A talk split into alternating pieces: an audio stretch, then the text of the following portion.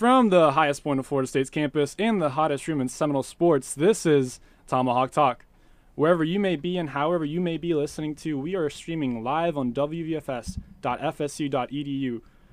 We're also locally on air on 89.7 FM here in Tallahassee, Florida. If you'd like to call into the show, feel free to dial us up at 850 644 3871. And as always, if you miss this show or any other future shows, you can always go back and listen to us on the Tomahawk Talk Podcast. Available anywhere you get your podcasts at. I'm your host, Gabe Tisness, and I'm officially back in the booth after a week off due to family reasons. And it's never easy losing a loved one, but I've received a lot of support from friends here at the station and my family. Just been really encouraged by, um, you know, the best side of humanity. You know, it's it's always hard uh, in these times, but you, you really get to see the best out of people as well. So thanks be to God for that. But you know, we're here to talk sports, and it is great to be back. I, I really miss the station. It is um, one of my favorite places here on campus, um, and this is only my second show here as host, so um, uh, there's definitely a lot here to, to discuss. But um, yeah, the the world of sports right now it's a little bit crazy with football. Uh, I think since the wild card weekend, we we've just been treated to so many exquisite games, uh, storylines everywhere. But we also have FSU hoops to to talk about. You know, unfortunately for Seminole fans, there's not been too many positives in the last seven days or so after you know things started to look to looking good. You know, uh, we'll get into that later, but uh, yeah, there's just a lot going on. Um, firstly, with with the world of soccer, I thought things were going to be quiet this time of the year. Um, with the Champions League kind of being on hold, international break and whatnot, but my favorite team, Barcelona, actually signed three players, three forwards in the last month, somehow out of nowhere. Uh, we won't get into that, but you know, I'm sure Barcelona fans out there uh, are rejoicing because there seems to be some some hope uh, for the Xavi Hernandez era. Um, but nonetheless, it was easy being away from the station because William and Brett held down the fort. And William, my co-host, we haven't seen each other in a minute, but I've been hearing a lot about your opportunities calling games for TCC and FSU. Man, how's how's that going? Are you gonna get burnt out? I, I hope not. And Gabe, first of all, it's great to have you back. We definitely missed having you at the station, so I'm glad we can be here together to do the show tonight. And yeah, I got back a little bit after 3 a.m. this morning. I traveled with the FSU club hockey team down to Palm Beach. We played a couple of games against Lynn University. We were able to pull off a victory in the second game, so I'll, I'll, be traveling with them, calling the games on the radio side for the next couple of weeks. That was a blast. Also involved, as you mentioned, with TCC uh, basketball and baseball with Brett Rutherford, who, hosted the show uh, last week, and, and, shout out to him for, for doing that. And yeah, before coming to the studio for tonight's show, I called about five innings of TCC's first baseball game. So living the dream as an aspiring sports broadcaster, I feel like I'm a kid in a candy store right now, and happy to be here for the show tonight. It is remarkable to see how much you've grown in the station, and now outside the station. I mean this man has has everything under control. He's he's he's dropping dimes left and right. But um, we also have AJ LaCourciere and Amanda Golson here representing the five six one loud and proud. Those are two panelists for today. Um, AJ, how's your January been, man? It's been great. Uh, welcome back, Gabe. It's been really Thank busy you. though. I feel like I've been everywhere around the world, all over the state of Florida. It's been great, exciting time for sports. Really excited to get to what we're talking about tonight. Where'd you get to go? Uh, I went. I've been in Germany this January. I've been back to Palm Beach County, where I'm from, and I've been to Tampa. So it's been quite a journey this month. That's exciting. What did you go to Germany for? Uh, one of my one, my best friend, uh, his family lives there. Okay. So we went to a couple soccer games, and just chilled out for winter break. That's awesome, man. What what, what games did you catch? But I'm, uh, I'm a soccer guy, you know. So yeah, yeah. We went to Mönchengladbach okay. versus uh, Frankfurt, okay. which sadly Mönchengladbach lost, as I'm a Mönchengladbach fan. Oh. Then we went to a third league game, uh, Eintracht Braunschweig versus um, Kaiserslautern, and it was a tie. It was a really good game. They're both at the top of the third league in the mm-hmm. Bundesliga. And we also went to a hockey game. What was that? What was the atmosphere like for a third division soccer game? Like after the pandemic and you know people coming back. I'm sure like there's a lot of hardcore fans that have been you know waiting so long to to be able to like you know get back into these rivalry games that we have no idea about here in the states. Yeah, the, they still have limited capacity at the stadiums in Germany, but the passion was still there. It was great. Yeah. All the fans are totally involved. They don't sit down for most of the game. They're singing the whole game. There's they still have a blocked off section for the visitors. They don't want nice. the home side to get too close to the visitors. It's really fun. That's awesome, man. And like I said before, we have Amanda Golson here. A member of the FSU Batgirls herself. So, Amanda, what's going on with the team? The season hasn't started, but uh, there's already been some news going on. Yeah, I actually saw on Instagram earlier today that uh, D1 Baseball named Parker Messick a first team preseason All American, as well as Bryce Hubbard in the third team preseason All American. So it'll be interesting to see interesting to see what they do in the first series against James Madison, February 18th. I'm super excited for the season and super excited to be involved as a bat girl in my first year. So uh, we'll see how they do this year. Yeah, FSU baseball is one of those teams that I can actually watch when it comes to baseball. not the biggest baseball guy. Uh, this has not been something I've shied away from, but I'm I'm actually excited to see what, what the Seminoles do. Uh, what, what what do we what do we call it on the? They're not not not the court. On the diamond. On the diamond. The baseball there diamond. Yeah, there, there you go. go. Dick Howser Stadium. Shout out to them. Yes, sir. We also have Noah doing Twitter for us for the first time. Shout out to him. And we also have Scott and Sebastian in the prod booth as always, doing the ones and twos, making sure we sound as best as we can.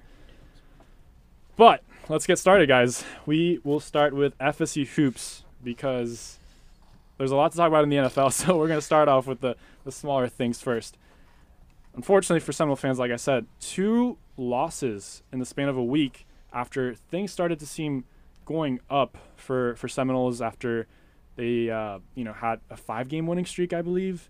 Uh, I mean, it was just an incredible upset against Georgia Tech. The first game of the week, I believe it was on Wednesday when they lost 75-61 on the road. And you know, this team has shown inconsistency the whole season. This is not something new. This is a young team that's learning how to win, how to stay winning. Um, but at the same time, that kind of a loss after everything they've been through, it, it, it's kind of a red flag. But then you you put through another bad performance against Virginia Tech, this time at home, at home where you know the Tucker Center has been some sort of castle where nobody can seemingly come in and you know bring in their their type of ba- their their type of basketball. Not even Duke. Yeah. So, I mean, there's there's been some positives, negatives in January. A lot of unexpected things with you know beating Duke and now losing to Georgia Tech and Virginia Tech. Where does this team seem to go from from here now, William? It's really going to depend on how they respond. And really, this past week was incredibly disappointing. Uh, the past week when we were on the show, me and Brett um, and the guys that we had on panel, we were all really upset that we weren't really in consideration for the top 25. We were coming off a 3 0 week where we had beaten number six Duke. We beat Miami down uh, in the Garden. So to come off a 3 0 week like that, you're playing the two worst teams in the ACC, and you drop both of those games by double digits. Uh, it's really been um, really synopsis of, of what the season has been, which is very incredible highs and at the same time very disappointing lows um, guys that, that are getting volume shots, like Caleb Mills is the guy that's taking a ton of shots every game. When he's off, you know, Georgia Tech two for seven with five points, you're going to have a lot of trouble with offensive production. And then uh, the, the, game Saturday that you talked about, the way Virginia Tech was shooting the three ball, it didn't really matter what you were doing on offense because they were putting up three. It seemed like every other possession. So moving forward, the schedule I think is still relatively light. You got a tough game against Wake Forest coming up, but these are all you know middle of the pack ACC teams that Florida State, this program where they are right now, we should be dominating and so they're just going to really have to go out there and do it. I mean, you said it yourself. This this is unacceptable. it doesn't matter if they were ranked or not. Uh, this is not what is expected from Coach Hamilton and this this squad of players. Um, obviously, they'll have something to say going forward, uh, especially two games this week against Clemson. Um, I I think it's easy to, to to fall into the okay. This is a team that's you know competing for this or maybe just out of the whole loop. I think this is a team that's still finding themselves. And the Duke win was incredible and in some ways like it was expected. Like if you're playing at home and you have that sort of dominance, you you can kind of count on that going forward no matter what. But I think at this point you're going to have to also start counting on these sort of flops coming out of nowhere, which is really problematic going into the tournament. AJ, what are your thoughts on, on the team and like what is it what is it missing right now uh, in terms of the players? What do they need to do to get back to their, their level of dominance? Right now, Florida State basketball is missing a veteran presence within the team. I know Anthony Polite is supposed to be the veteran presence, and he certainly has picked up that role throughout the season. But Florida State has a really young team, and we should kind of expect this from a young team. I know as much as we don't want to say this, but this is what happens with young teams when when especially when we have a team that is not shooting well throughout the whole season, this is kind of what should be expected from a young team. Uh, and I think Florida State fans just gonna have to try to get used to it. But as as I say that, I really do like to see. I really like seeing the development of the freshmen on the team so far throughout the season, and they're gonna have to step it up after this two-game losing streak, and we'll see how, how they bounce back. You know, when you speak about leadership and, and experience, losing Malik Osborne to an, a left ankle injury for the rest of the season, a redshirt senior, uh, it's just one of those massive blows that it might just derail most of uh, the expectations that people had coming into the year for the Seminoles. I know we've talked a lot about how much talent this team has. Uh, it, it just doesn't seem like it, it's being able to cohesive that Coach Hamilton's being able to cohesively piece together a starting five that um, can contain both talent and experience. That everyone can complement each other with with their size, with their shooting, with their athleticism. Amanda, what are some of the positives that this team has that they can kind of you know continue to look back on and say, hey, we we might not be where we want to be after this past week, but these are some of the players that we can count on, you know, going forward. I mean, seeing Naheem McLeod, you know, have his career high of 15 points, that was huge. And the chemistry between him and the freshman Jalen Jalen Warley has been it's been like really inspiring to see how they work together. And I think, you know, they're both young, so that's definitely something that this team has to build on. I mean, in all like we don't not to get negative here, but we really don't have a consistent shooter. That's something that needs to change, either in recruiting or something like that. Just needs to change, especially when we're playing t- teams like Virginia Tech. Like we don't have a shooter. We don't really have someone that we can rely on. Um, you know, Wyatt Wilkes is inconsistent. I mean, we have John Butler shooting most of our three pointers, seven foot mm-hmm. John Butler. You know, um, but I was very, it was really, it was really nice to see um, Naheem have a good game against Virginia Tech, and I'm expecting a lot from him this year as we move forward. And with Malik Osborne being out for the foreseeable future, I mean, I know he's not a front court guy, but he's relatively tall and a, bit, a big man in his own right. So, uh, kind of a new direction with McLeod getting a lot more playing time. Him and Butler on the floor sometimes at the same time gives yourself a little bit different of a playing style. I think they've been really guard heavy early with guys like. Uh, Warley and uh, RayQuan Evans was the guy that I was thinking of, and, and those guys have had varying levels of success, and I may be moving to a different play style could shake things up. Another thing that, that took place in Saturday's game, Coach Hamilton said that most of the team was dealing with bronchitis, mm-hmm, yep. and I can't imagine that that's an incredibly easy thing to deal with when you're trying to play a basketball game at this level. So, um, a lot of excuses can be made, but I, I think we brought up points of, of optimism potentially moving forward that uh, you have no choice but to feel good about yeah, bronchitis is not is not going to make anything easier for anybody. But I do think that what you were kind of hinting at, William, was the fact that losing somebody in this situation could end up being a blessing in disguise. I know it's it's hard to see it as that right now, but you know you end up giving more opportunities to other players to create some sort of continuity, whether in the starting lineup or, or even finding a better off the bench situation than what they have going on right now. Because that's what this team is built upon. They're they're built upon their bench. They're built upon their numbers uh, and everyone being able to defend. And right now, I mean, once again, maybe it was bronchitis, who knows? But their three point defending, it was awful against Virginia Tech. Uh, and it's not been something that's been a single case before. It's been something that we've seen throughout the whole season for, for a couple of games now. And so I think that's that's one of the key areas that Coach Hamilton needs to, to kind of highlight going forward because this is a team that, that's not going to outscore most teams. It's a team that's not going to be on shootouts. So if you're if you're going against teams that can shoot up threes and, and you, you can't defend against that, then you're going to be put in a situation where you have to kind of get back into the game or, or maybe start taking more ill-advised uh, shots than you would probably do. You have to remain consistent with how you play and, and, and remain consistent with your culture that you're trying to create. And these are players that are brand new to this culture, brand new to the system. Um, so there's, I think there's there's still some time. There's still some time. Absolutely. But going forward, there there has to be more of an emphasis on these things. Um, AJ.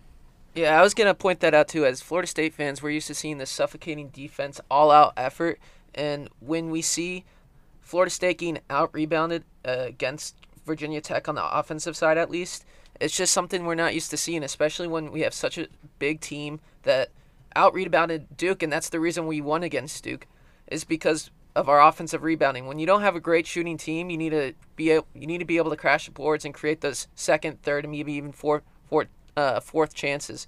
So that is one area that I I would like to see Florida State do better in is put a little more effort in rebounding, especially with the size we have on this team. Do you guys think that this was the real Florida State, or or do we think that like the wins against Miami and, and the rest of the, the, the five game winning streak was just some sort of fluke? Amanda. No, I think the team that we've seen the last two games is not our team, especially having during the Virginia Tech game. Caleb Mills played for a couple minutes. RayQuan Evans was out, and obviously Malik Osborne's out. You know, Coach Ham started three freshmen, which he said one of the like first times he's ever done that. I really I don't think this is our team. You know, like AJ was saying, this is a very young team. You know, there's still a lot of room to grow.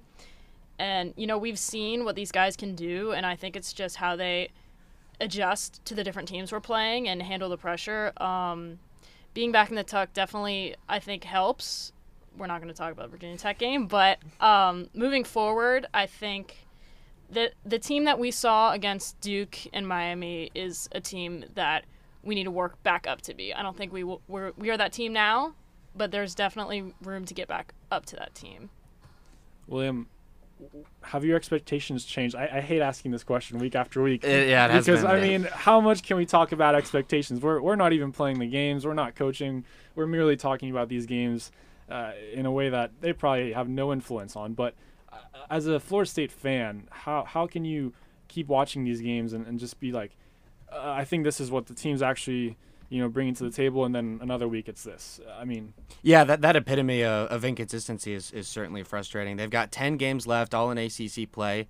And I think if you're being honest, you really should be winning six or seven of those games if you look at your playing. I mean, that, that trip to North Carolina is going to be tough. You have to travel to Duke. That's going to be tough. And then, you know, maybe pick another Wake Forest or Notre Dame or Virginia that's going to trip you up. But the rest of those games you should be winning. You should not be dropping games to, to schools like Georgia Tech and Virginia Tech. And the question that you just asked a couple of moments ago, I really do think that 3 0 week that they had where they, they beat Duke at the beginning of the week and they came back basically 24 hours later um, on, on a Thursday afternoon against North Florida, and, and they won that game pretty handily.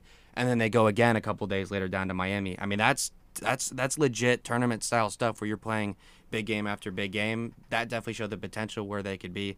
So that that's the point of optimism. I mean, if it, the whole season was just these these games to the tech schools this week, I mean, yeah, you'd be giving up on the season. But because they've shown those flashes of brilliance, that's what keeps us invested. I just think of Wyatt Wilkes as one of your main shooters. And, and we've talked about Anthony Polite before on the show as well, and how he's not really shown up the way we expected him to. Once again, expectations, the key word here. I I don't know where the shooting's coming from. I mean, John Butler has has been somebody that's surprised me for the last couple of games, but is he somebody that we can really count on going forward, as well as Anthony Polite? Um, it, it doesn't seem like the the consistency from shooting outside is gonna is gonna show up from any of the players that we've seen so far, unless somebody else comes down into the picture. What do you think, AJ? I agree. Uh, we've seen Anthony Polite step it up uh, as the season has progressed.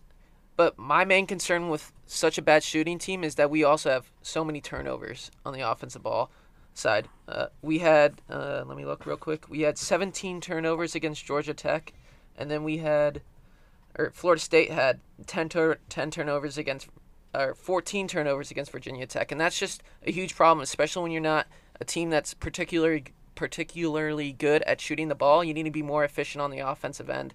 So we need to look. Florida State needs to look for someone other than John Butler and other than Anthony Polite to step it up, and this is part of the development stage of having a young team. Well, I think we can get into the good stuff now. Enough of that FSU Debbie Downer talk. There was some football played this past Sunday. A lot of good football, one could say, especially with the first game of the of the of the Sunday slate of games. Bengals Chiefs, the Joe Burrow Patrick Mahomes episode number 2 fiasco happened and after the first quarter, I think a lot of people, including myself, were saying, "Hey, this might get ugly." Because we we know the Bengals. We know who they are. The Bengals are going to Bengal. I've said this for for years now but the Bengals did not Bengal this this Sunday. They they absolutely showed up, particularly in the second half, holding Patrick Mahomes to just three points. until the last second. And I mean, winning their first playoff game in 31 years, not not too long ago, after winning the AFC North, after, you know, we talked about the Browns and the Ravens, now they came back from an 18 point deficit on the road against the Chiefs, beating them for the second time in just a month. The Bengals are in cloud nine right now. William, how did the Bengals get here and, and what do we make out of just the state of Cincinnati right now? I mean, I'm just picturing the the, the same thing that happened in Philadelphia a couple years ago right now. And you called it. I was going to say, I mean, when was the last time you remember an underdog story to this extent in the NFL? That Eagles team in 2017 was a good example, and I might even go as far back as, you know, 10 years ago with those Giants teams that knocked off the Patriots a couple of times. I mean, a team that going into the season legitimately completely came out of nowhere, and thanks to the play of Joe Burrow and the likes and all the weapons that they have on offense it was interesting to, to see how this game played out. Of course, they go 20, go down 21 to 3 with just over I believe 5 minutes left to go in the first half.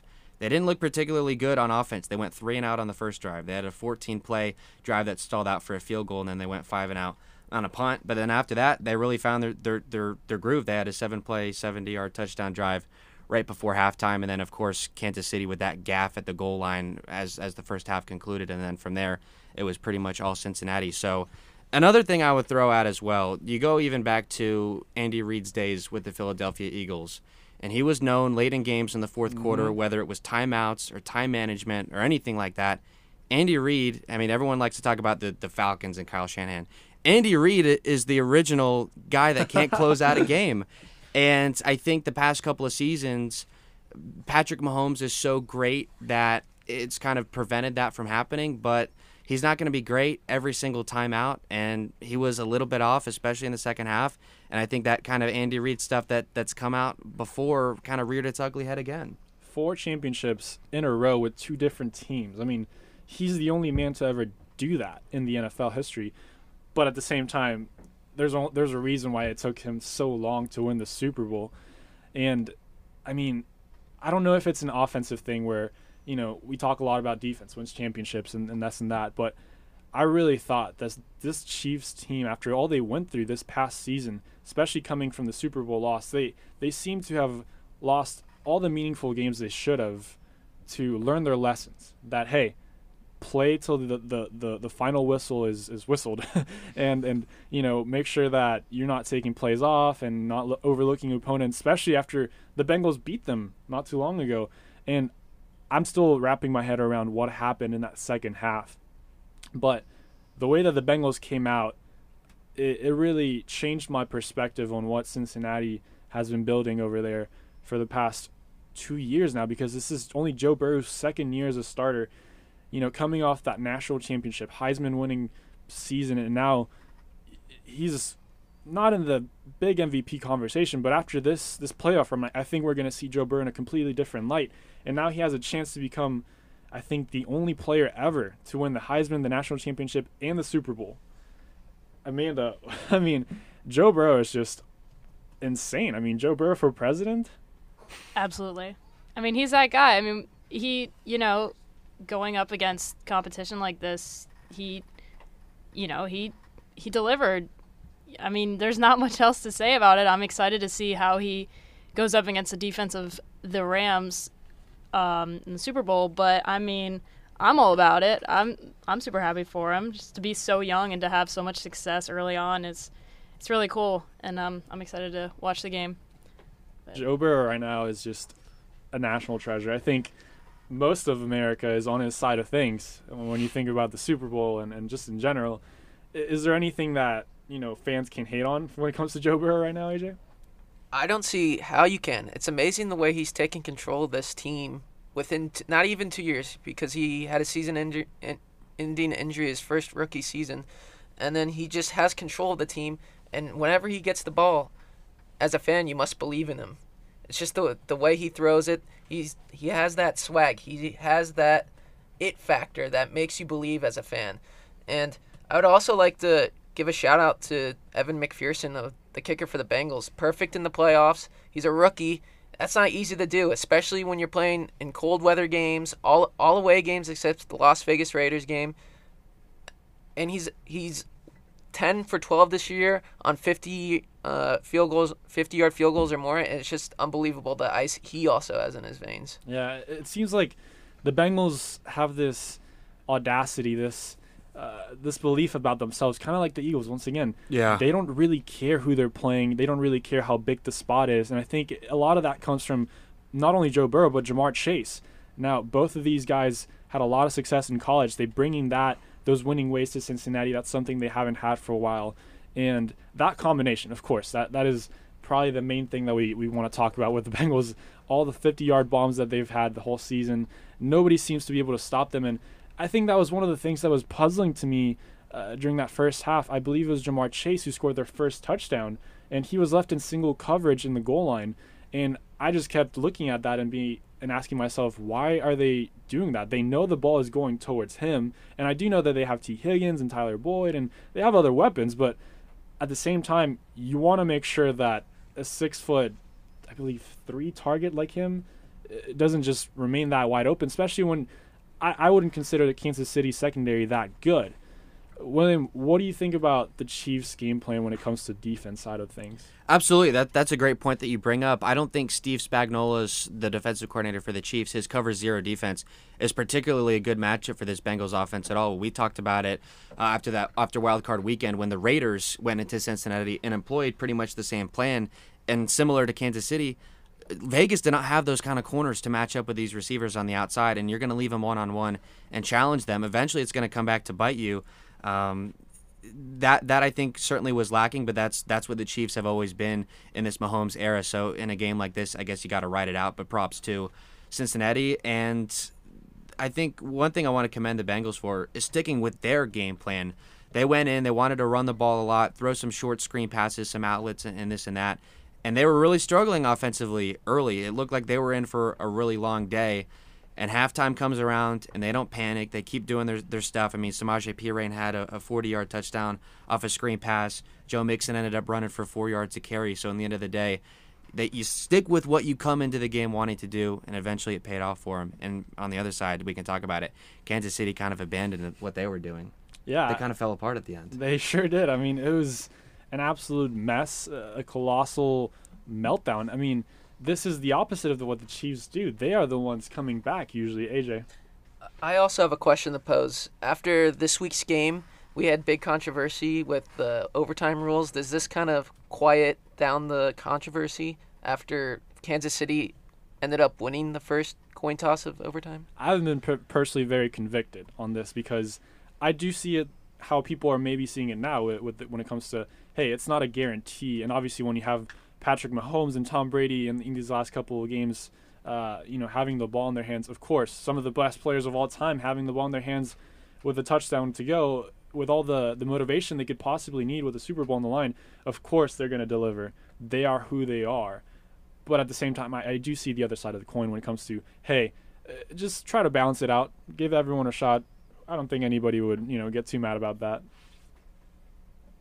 I certainly hope it, it does put that talk to rest. I think the fact that it was the same team in the same stadium two weeks in a row, one week against the Bills, they drive down the field. There was no question they were going to end that game on that drive. And then in this one, I mean, some of the worst football I've seen from Patrick Mahomes in his career. They drop back to pass three times in a row. The first two definitely should have been intercepted, and the third one was picked off. So. Uh, I, I don't know if, if the word panic necessarily is the right word for Mahomes, but late in the fourth quarter, there was times where third and short, there was no real pass rush coming in from Cincinnati. Mahomes had all the time in the world to find someone and just get those couple yards, and he just sat in the pocket forever. He's running backwards. He's running around like he's got his head cut off, and it, it definitely didn't work out work out at all. And he did kind of the same thing in overtime. And and for a guy that, that really carries his team, he's worth a considerable chunk of their cap space. You need a lot of production out of him, and and he, I think ultimately he really let the team down. I, I think this is the Patrick Mahomes a lot of us expected coming out of college. The one that, you know, he could throw the deep bomb pretty well, or he could make the special play, make the flashy play, show off his talent, but also kind of struggle with the pregame or the pre snap reads and, you know, making sure that he's consistent throughout the whole 60 minutes. I did see a lot of plays where Joe Burrow was also scrambling around, and he somehow got out of it, where Patrick Mahomes has also been known for doing that. So I wouldn't say it was luck, but it definitely seemed like the Bengals were, were in, in very pre- precarious situations where a lot of things could have gone wrong for them, but they didn't. And you know, that's what you need sometimes in football to win. A little bit of luck on your side, and uh, I'm not taking any any credit away from what the Bengals did because what they did is historic. It is going to go down in the record books because we know how special this, this Chiefs team is, how special Mahomes is. So wh- wherever he goes from this, and this is probably somehow a low point in his in his NFL career, his young NFL career. You know, going to four AFC championships in a row, and you know being so successful already.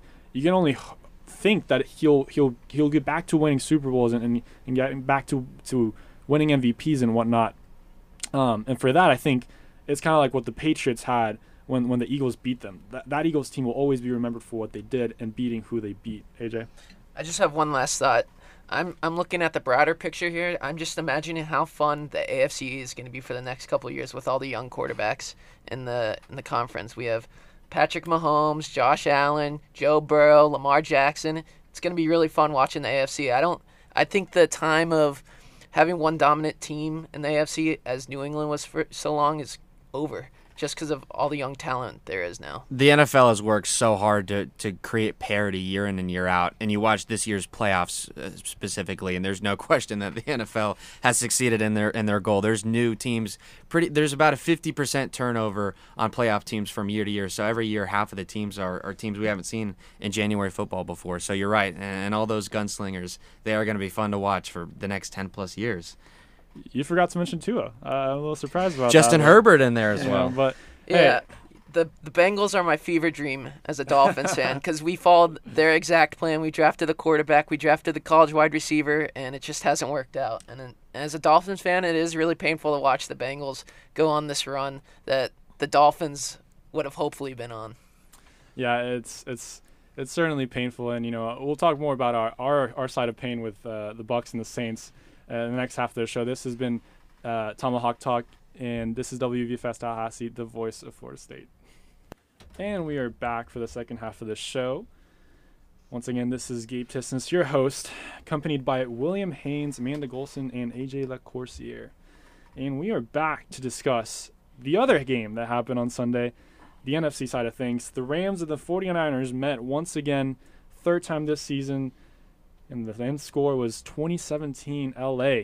Once again, beating their San Francisco rivals, not just in basketball, not just in baseball, but now in football for the past year. It's it's quite remarkable what LA is doing against those uh, uh, South Bay Californians. But you know, the one thing I, I want to talk about is Sean McVay. We we've talked a lot about Sean McVay. Everyone's talked about Sean McVay. He is the the prodigy, the the the new blueprint for what a coach should be in the NFL. It's the second Super Bowl in four years, and yes, we all know how much he's spent, how much he's traded, all the the, the ramifications that could happen in the long term because of his approach of, of, of these things. But I do think that the Rams have kind of engineered a new way that some, some teams perhaps in the future might want to adopt or, or at least try to model. Um, William, what do you think about the way that this team kind of built themselves uh, for the last, you know, half a decade or so? Because the Bucs did something similar. The Bucs did something similar, and, and I don't think it's that similar, but in a way, it, it points to the way that the NFL is evolving with the salary cap and and everything else. What do you what do you think about how the Rams built this team, and, and is it something sustainable going forward? It's really unique. I, I think the answer might be it's unique to the Rams because of the situation you were in. You look maybe before 2015, 2016, trades were extremely rare in the NFL. The deadline was always dead. There was never really big players getting moved via the trade. And then the Sean McVay Rams and, and a couple of other teams come around and, and they start saying, well, we've got a good core here. We're maybe a couple of stars away from really getting over that final hump. And so they, they just go all in on all kinds of players. They give a bunch of picks to Jacksonville for Jalen Ramsey. Uh, they, they bring in a couple of edge rushers from various teams. They bring in Von Miller from Denver. Uh, Matthew Stafford from, from Detroit is the most notable of those. And yeah, they've completely mortgaged their future. They've got, you know, they don't own a first round pick in, I believe, the next three years. but what they keep doing is they just keep postponing that. Oh, we don't have any first round picks in the next three years. Well, let's give them our first round pick four years from now. And then so they just keep going down the line and down the line. I think really the backside of this is really where we're going to find out if it's sustainable. But the Rams, I think, if you want to look at the business side of sports, it was interesting. They were in a spot where they were moving from St. Louis. There was not a lot of buzz. They had been basically irrelevant under Jeff Fisher for the greater part of a decade. They moved to LA. They want to be a part of the stars. And so you got to get stars on your team. They're trying to build that fan base. And so they get the stars there, and they're going to have a chance. They're going to get their second shot at getting a Super Bowl ring.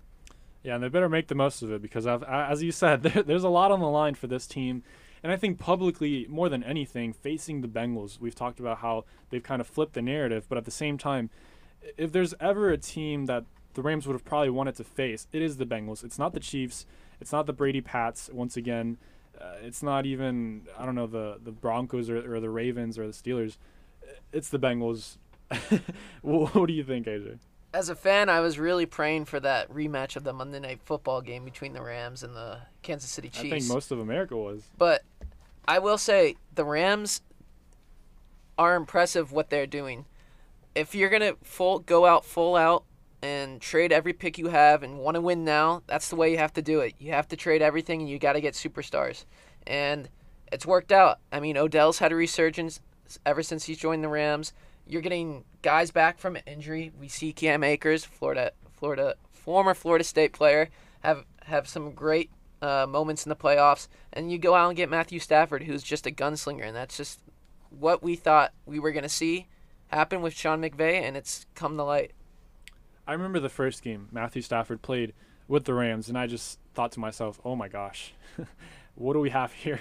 this might just be absolutely insane when it comes to this pairing because Matthew Stafford is is the absolute gunslinger that Sean McVay has wanted, but it hasn't been the case for the entirety of the season. There's been a lot of periods, a lot of moments where it seems to be working as it's meant to be, but there's also a lot of periods and moments where, you know, Matthew Stafford's throwing pick sixes three games in a row, and, and Matthew Stafford is potentially blowing a lead against Brady and the Bucs, And I have been rooting for Matthew Stafford a lot this past year.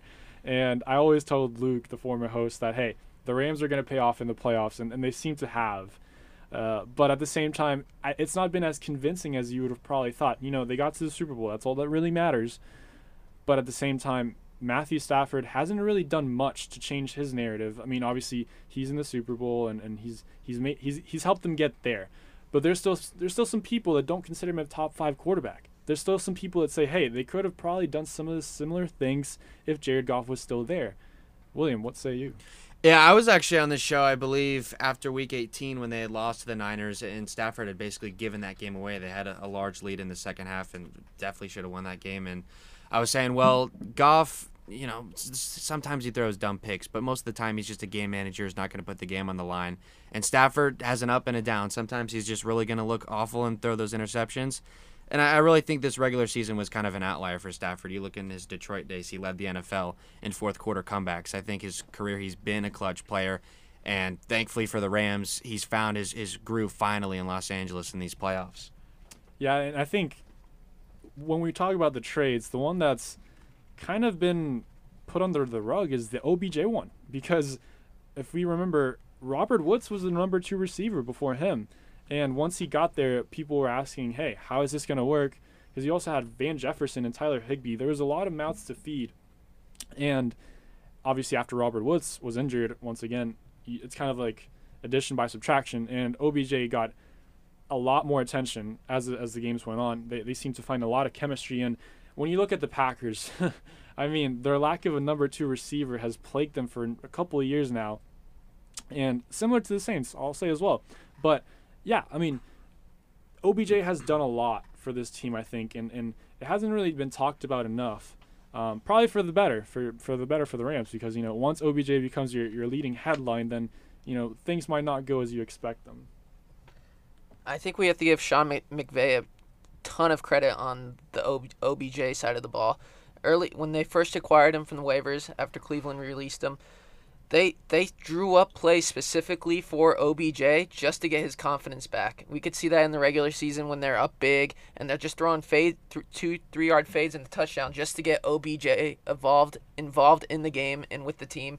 And now the dividends are paying off for, for that, and I applaud Sean McVay for doing that. Yeah, I mean, we saw what Bruce Arians did with Antonio Brown last year, and we know what happened this year.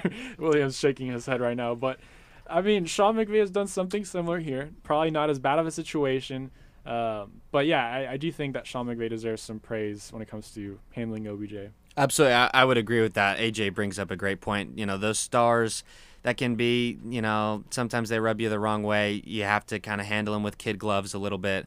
And Sean McVay really handled it the right way. If you're going to bring a guy like like him into your team, you're going to have to have a game plan to get him involved with the team. And as, as he said, they, they really did a good job of doing that. And Gabe, you, you brought up the point talking about the Packers and Davante Adams.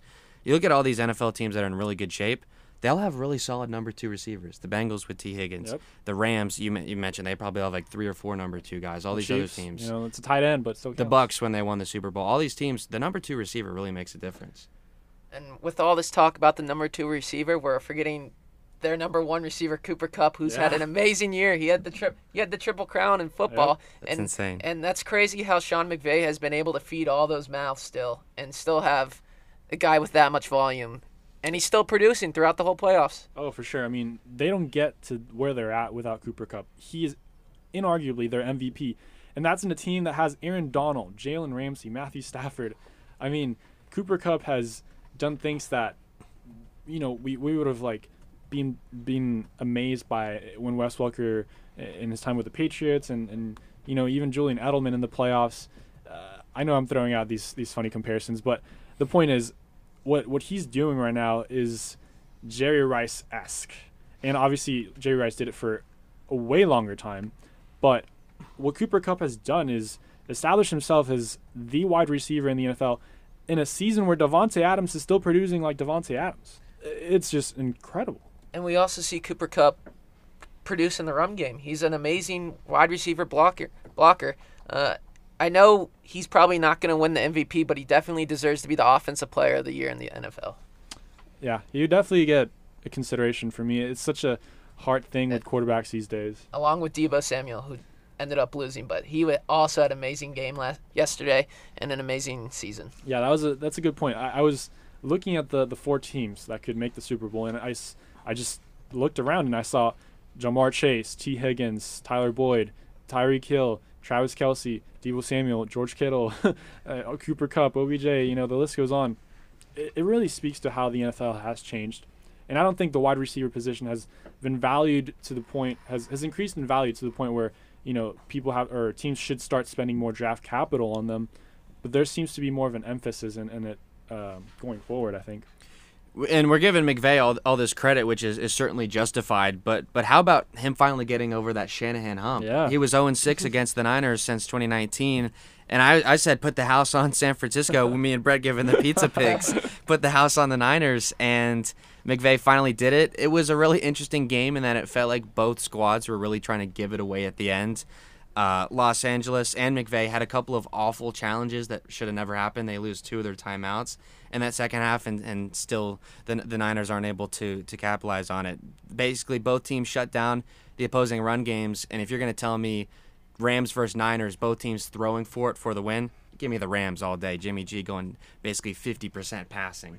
Oh, for sure. I mean, we, we we can talk a lot about Sean McVay versus Kyle Shanahan. They're they're both good coaches. We know their struggles, but at the same time, I, I think that what Sean McVay does better is scheming guys open than Kyle Shanahan. Kyle Shanahan has more his bread and butter is in the zone game, the, the power run, um, and we, we, we know the limitations of Jimmy G, so we also have to give him some, some sort of a pass in that in that scenario. But as we talk about Jimmy G, I mean, he he did it again.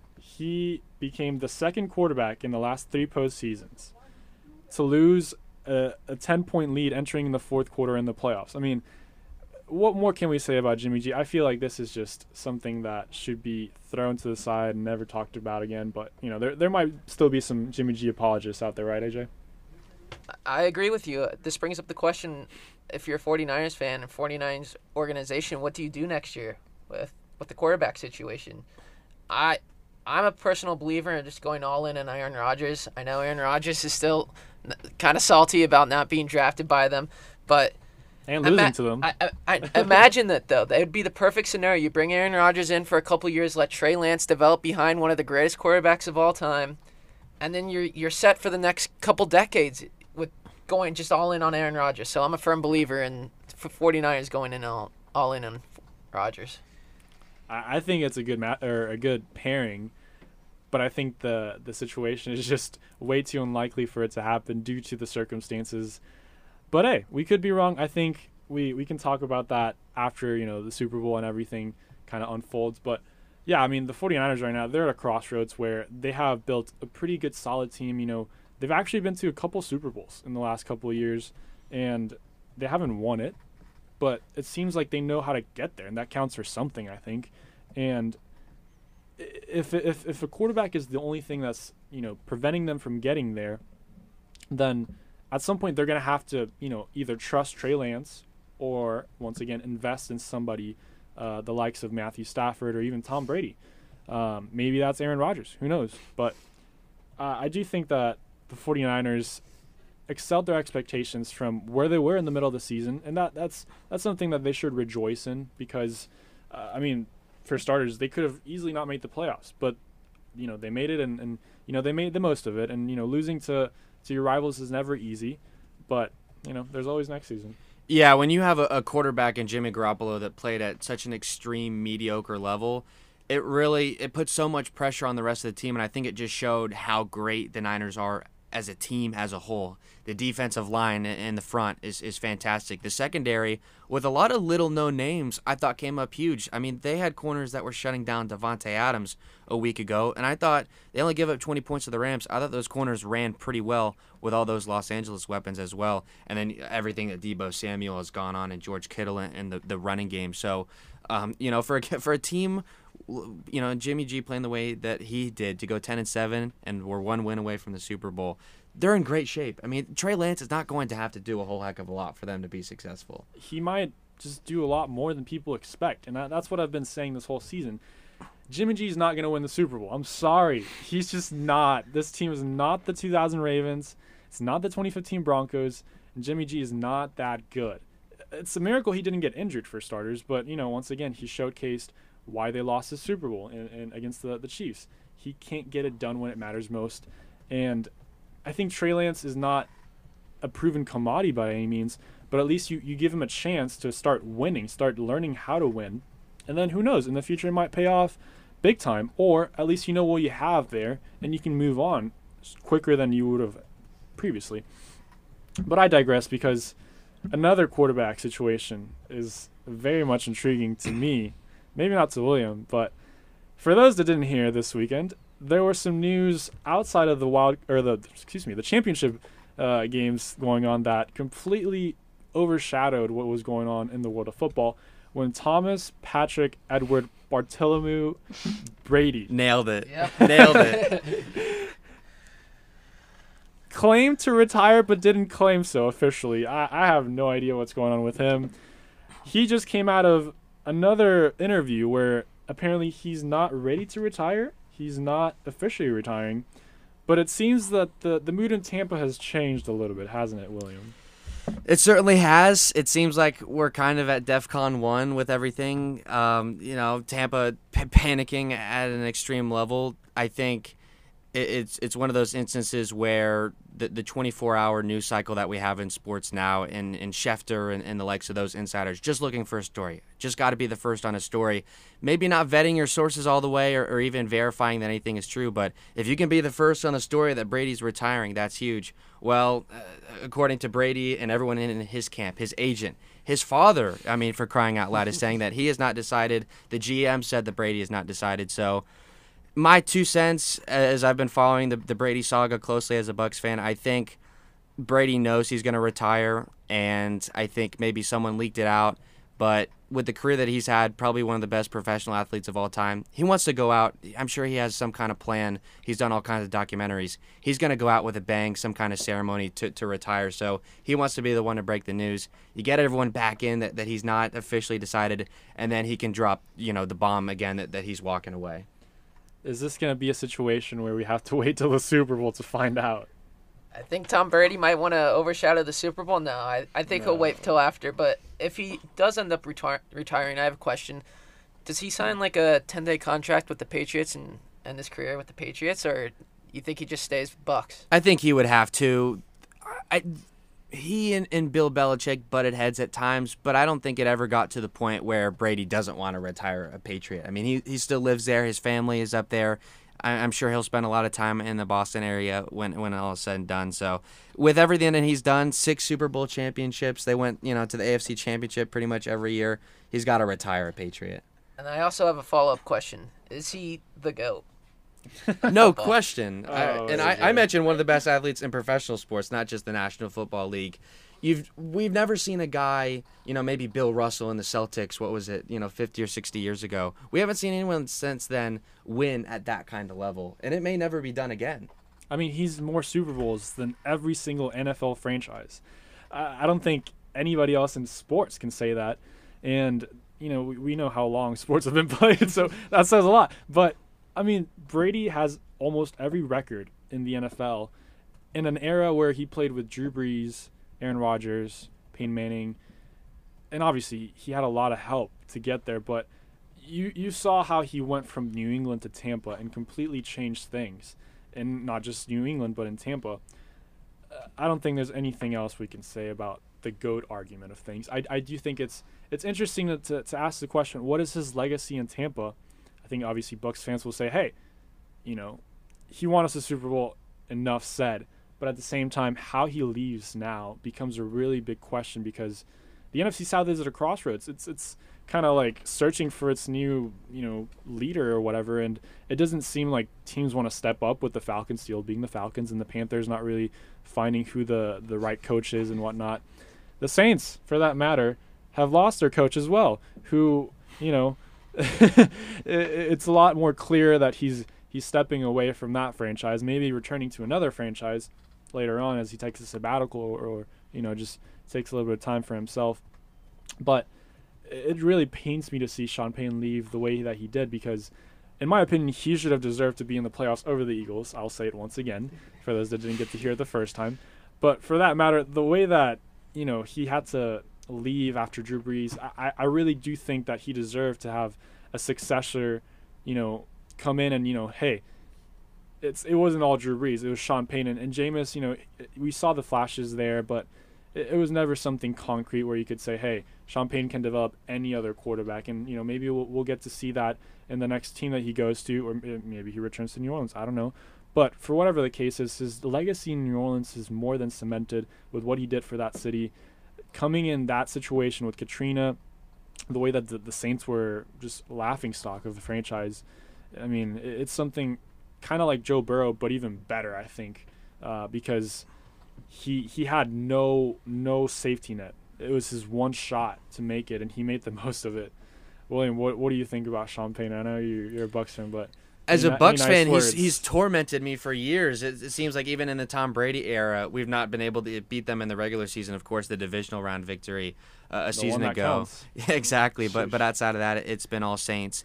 I think, like you said, uh, greatness uh, all across the board. I think Drew Brees owes a large part of his legacy to what Sean Payton has done, and I, I think a lot of you know the the recency bias, what we remember, the, the stronger defense and this and that. But you go back, you know, 10, 15 years ago, it was Jimmy Graham, Marques Colston, uh, you know, with Drew Brees, uh, yeah, Pierre Thomas, uh, Mark Ingram. One, one of the most lethal offenses in the NFL for, for five to, to seven years. They were really lighting things up, and, and Drew Brees it was set records until Brady went on to break them a couple years later. So, um, I, I even as much as I dislike the Saints as a Buccaneer fan, as, as a, an, an impartial uh, ruler, I hope that that era of Saints football is not forgotten because they were, you know, one of the they went on one of the greater runs of this era of NFL football. Sean Payton, in in a way, was the key to Sean McVay becoming a coach. Kind of like what Drew Brees was to Russell Wilson. You know, the shorter side of quarterbacks being able to ha- actually have an opportunity. I mean, coaches that are primarily offensively based wouldn't really get the looks that they they did, they do now if it wasn't for Sean Payton and what he did. Establishing such a high-powered offense that it didn't really matter what happened on defense. He was able to win so many regular season games. Uh, obviously not to the extent of Bill Belichick or, or anybody anybody else, but I do think that if things went his way with either Minnesota or LA, you would have been considering him a Hall of Famer Yeah. it is just remarkable what he was able to do, and his his story might not be over. So, who knows what, what the next chapter for Sean Sean Payton has? I, I would I would love to watch him as a commentator for that matter. He's already been tweeting out some funny things, so maybe go give him a follow and you know laugh it up. You followed him closely as a Saints fan. What what do you think is next for him in the long run? I, I really do think he's not done with the NFL, or at least coaching for that matter. Uh, a lot of people have said Dallas, and I would hate for him to go to Dallas because it's Dallas. But at the same time, I want him to go to a good situation where he doesn't have to do so much of the building work, uh, so much of the groundwork that he had to do with New Orleans because he is in a win now mentality, kind of like um, I don't know Bill Belichick is. Um, yeah, I, I think he he he hasn't really lost touch with what what the NFL has become today, but at the same time, he he definitely needs some time away, probably for himself and his family and whatnot, but also to kind of hey look at what has happened over the last 15 years or so and say hey, I can now. You know, do what, what Mike Mike Mike Mike Mike, Mike McCarthy was supposed to do in his time off. Um, AJ. Yeah, uh, I think if he did actually end up going to Dallas, it would have to be this year. Even if he takes a year off, uh, the NFL rules still dictate that the New Orleans Saints still uh, are have him as an asset because his contract isn't up. So Dallas would have to trade for Sean Payton. So if it were to be, I think Dallas would go right at him right now. That's my only take into that. I want to say another thing. If he doesn't, if he does continue to coach somewhere, would it have to be at a head coach spot? Because he's like he's been a quarterbacks coach, he's been an offensive coordinator. Like, could he go somewhere else and not be at the head coach spot? I think that's something also to to look into. Yeah, I mean, with Josh McDaniels leaving, maybe he might want to pair, pair up with Bill Belichick in New Oh, England. man. That would be You an know- interesting story. And As Aaron Dolphin- Rodgers. As a Dolphins fan, that would be very unidealistic for me. just throwing Aaron Rodgers in there, you know, another little little um, supremacy in, the- in the in the AFC side of things for, for the Patriots. That would be something fun to watch. I mean, we, we know how, how Belichick can do with you know, his, his coaching staff, but adding Sean Payton to that arsenal would just be unfair, I think, for, for anybody. But I think that's going to do it for today's show. Thank you so much for tuning in to Tomahawk Talk. This has been Gabe Tisness alongside William Haynes, age AJ LaCourcier, and Amanda Golson. This has been WVFS Tallahassee, the voice of Florida State.